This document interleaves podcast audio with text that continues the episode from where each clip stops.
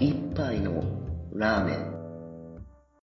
この番組は深夜のラーメン屋で会社員2人が言ってそうなざれ言を語る番組です。はい、始まりました。英語へ立ち直るのコーナー。このコーナーでは英語記事を読むことの興味深さを知り、英語学習へのモチベーションを高める、そういうコーナーです。英語記事の URL も概要欄に載せているので、興味ある方は見てみてください。では早速、本日の記事のタイトルですけど、How China is Creating New Foods in Space という単純なものになります。タイトルの方を訳していきましょう。How China どのようにして中国は is creating 作っているのか何を？New foods 新しい食べ物どこで？In space 宇宙でということですね。なので全体をまとめると中国は宇宙でどのようにして新しい食べ物を作っているのかということになります。これはまあ記事のタイトルだけ読んでもやっぱりちょっとイメージしづらいと思うんですけどやってることはどういうことなのかっていうと、中国がロケットの中に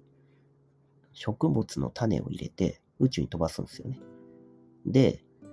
宇宙に行くと、その放射線が植物の種にの遺伝子に影響を及ぼすと。でもって、えーいろんな特性、例えば害虫に強いぞとか、日照りに強いとか、そういった特性を持つような品種っていうのが生まれるよという話ですね。なので、何かこう、宇宙の外側の物質から食べ物を直接作るとか、そういう話ではないんですけど、地地上の植物に新しい特性を宇宙で持たせるつ、そういうわけなんですよね。で、ちなみにこれ、単なるアイデアっていうわけではなくて、実際中国やってるよっていうのが記事の内容なんですね。で、例えばですね、ルーユアン LUYUAN。ちょっと読み方が何ともわからないんですけど、そのルーユアン502 502っていう品種があって、で、これ何なのかっていうと、小麦の品種なんですけど、中国の2番目ぐらいに生産高があるんですよね。まあ実はこれってさっき言った作り方で作られた小麦の品種。まあ宇宙産の小麦なんですよね。言ってみれば。で、えーこの小麦って、まあ、さっき言った通り、害虫とか日照りとかそういったような、なんか何らかのその地上の穀物よりも強い特性っていうのを持ってるんで、生産高も中国の中でもかなり上位のところにあるという話なんですよね。じゃあこのルイワンの話だけなのかと言われるとですね、このその宇宙に行って放射線を浴びせて植物を改変するっていうのは、もともと中国の方でも1987年ぐらいから始めてる。で、これ、かなり早いですよね、そう考えると。初めのうち中国自身が、えーロケットを開発してやってたのかどうかとか、そういうのはちょっとわかんないんですけど、えー多分他の国のロケットとかに乗せてもらってたんじゃないかと思うんですけど、まあ、それで、えーっとですね、2000年代に入って、どんどん活発になってきたで、どれぐらい活発かっていうと、今言ったさっきの小麦の品種以外にも200種類以上のものを作ってるらしいですね。で、えーまあ、さっき言った通り、その宇宙で何が起こるのかっていう話で言うと、その放射線によって植物の遺伝子構造が変わって、で、それで品種は変わるよねっていう話ですね。で、まあ、ここまでがその宇宙の放射線を使った宇宙食を作るというか、その品種改良の話なんですけど、まあ少し見方をちょっと変えてみると、これ放射線をぶつけるだけなんだったら、なんかもっといい方法あるじゃないの？みたいなちょっと思っちゃうじゃないですか。で、実際、こう実はですね、え宇宙でわざわざ放射線を当てるという話ではなくて、地上のその放射線の宣言、ラボの中で、え宣言があってですね。で、そこから放射線を植物に当てるっていうやり方ももちろんあります。で、実はそっちの方が古いんですよね。で、それどれぐらい古いのかっていうと、まあ20世紀のもう前半ぐらいから結構やられてる話っていうのがあります。で、今だと、しかしながら、みんながこう植物改変、あ植物の遺伝子をっていう話になると、多分遺伝子組み換えとかのそのバイオの技術を使った方が頭をよぎると思うんですけど、例えばアメリカとか、まあ、先進国なんですかね、もう20世紀後半とかになってくると、まあ、徐々にバイオ技術の方に代用して、代替するような形でっていう切り替えが行われてますね。まあ、確かに20世紀前半とかですと、まだあんまりバイオ技術は発達してないので、まあ、直接ピンポイントで、えー、この遺伝子を取り替える種類まで特定できるバイオ技術の方が、なんかちょっと精度良さそうな気もしますよね。まあ、なんですけど、アジア太平洋の地域だと、20世紀後半とかなって、まあさっきの中国の話もそうですけど、まだまだ現役で活躍している遺伝子改変技術なんですよね。じゃあどうしてっていう話なんですよ。で、一つには、そのバイオ技術って、やっぱり先進技術、まあ、そもそも遺伝子改変に放射線を使うのも結構あれだと思うんですけど、それに比べれば、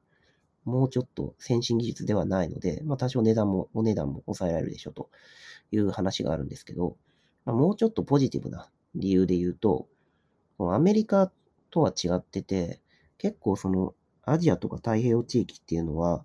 の気候の条件っていうのが、土地の条件とかっていうのが、いろいろバラエティに富んでるらしくて、で、その多種多様な環境ゆえ、求められる品質の性能、まあ、さっき言ったその害虫に強いのがいいのか、日照りに強いのがいいのかとか、そういうのって地域ごとに変わってくるんですよね。まあ、洪水がもしかしたら起こるような地域だと、まあ、その構図に強いと、打たれ、打たれ強いはちょっとわかんないですけど、まあそういう理由はあるんじゃないのかっていうところがあって、だ今回のそのアメリカのバイオ技術を使ってる話とはちょっと違ってるっていうのは、まああまりにも多様性があるので、まあそれ一個一個にバイオ技術でアタックしきれないっていうところはまだまだあるんでしょうね。っていうのが、ポジティブな、その遺伝子改変の、えー、に放射線を使う理由として書かれてました。はい。で、ここまでが遺伝子改変の、まあどちらかというと歴史の話だったんですけど、まあ最後に未来の話が書かれてまして、まあそもそもこの遺伝子改変何のためにやってるのかっていうところなんですけど、当然生産高を上げたいよねっていう話があるんですけど、まあ今後人口爆発とか言われてるじゃないですか。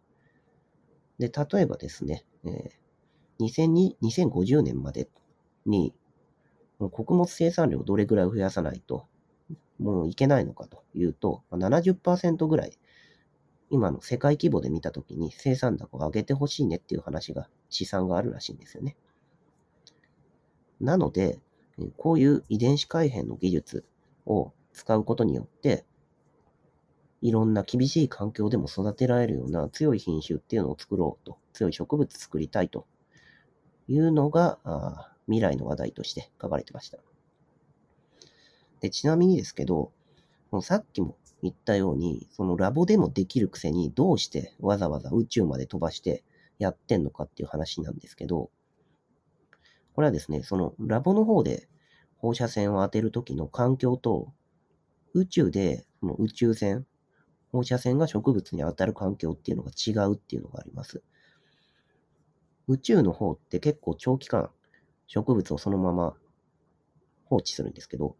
えー、全体の線量としては宇宙線の方が放射線たくさん浴びせかけることができるんですね、植物に。だけど、瞬間瞬間の与える量で言うと、あんまり大したことないんですよね。だから、細く長くっていうのが、宇宙で放射線を当てる時の当て方。で、一方でラボの時っていうのはあんまそういうことはできなくて、宇宙でやる時に比べれば太く短くになっちゃうんですよ。太く短くっていうのはつまり短期間で、毎秒毎秒結構な量を浴びせるってことですよね。え、それ何がいけないのって、だって時間が早くてたくさんだったらそっちの方がいいじゃんって思うかもしんないんですけど、ですね、えー、放射能って結構人体にも悪影響じゃないですか、当然。なので、えー、あんまり強い量を瞬間的に浴びせてしまうと、なかなか困ったことに植物が芽吹かないとかいう問題が発生するんですよね。だけど、宇宙の環境のところで、じっくりと少量を長時間、できるだけな、たくさんの線量を浴びせることによって、えー突然変異を引き起こしやすいようにする。これ、線量がやっぱり多い方が突然変異は起こりやすいんですよね。だから、たくさん浴びせたいんだけど、瞬間的にたくさんは浴びせたくない。だから、えー弱い線量をできるだけ長期間出た。で、そういう要望に、え応えられるのはラボというよりかは宇宙の環境であるという話が一つあるそうです。まあ、あとですね、そのやってるのはじゃあ中国だけなのかっていう話になってくるんですけど、まあ実はそういうわけでもなくて、アメリカの企業の方でも、これアラブ首長国首長国連邦とかのその援助を受けてですね、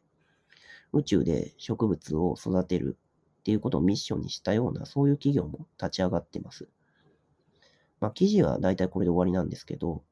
まあ、もちろん今騒がれてるように、えー民間企業での宇宙船を作ってる会社の数っていうのも徐々に徐々に増えてると思うので、ま各国でこういう試みっていうのはおそらく増えてくるんじゃないかなとは思いますね。まあこれって要は、いわば宇宙食の話なんですけど、まあ他に変わった食べ物として昆虫食とか、あとは培養肉とかそういう話ありますよね。で、まあいつの間にかそういう作られ方が特殊だ特殊だと今言われているような食品が知らない間に我々の食卓の上に並ぶっていう日も、まあそう遠くないかもしれないですね。ということで、えー最後、単語と慣用句ですね。えーまず、はじめの、あ、二つあるうちの一つが、えっ、と、シリアルってやつ。まあこれは日本語のシリアルってなんか朝食で食べるやつあるじゃないですか。で、あれシリアルってなんかなんとなく朝食に出てくるから、なんか特殊な意味があるのかなと思いきや、実はこれ穀物という意味なんですね。すごい広い意味があります。で、どこへ出てきてるのかっていうと、まあ、例えばですね、えー世界全体でその70%の穀物の生産増加が必要だよとか、いう話が出たと思うんですけど、そこで使われてたりします。まあ、あとは、もう一つ単語ですね。えー germinate っていうやつですね。この germ っていうのが germ で、芽、植物の芽っていうのを意味してて、それで germinate なので、それを動詞化する状況な、あ単語になっているので、芽を出すという意味ですね。で、どこで使われているのかっていうと、放射線を浴びてすぎて、すぎると、植物の芽が出なくなっちゃうよとか、まあ、他にも芽を出すという表現、今回結構大事なところなので、いくつか使われてますね。はい。ということで、えー今回は、まあ宇宙食、まあ、地上のための宇宙食の話でした。以上です。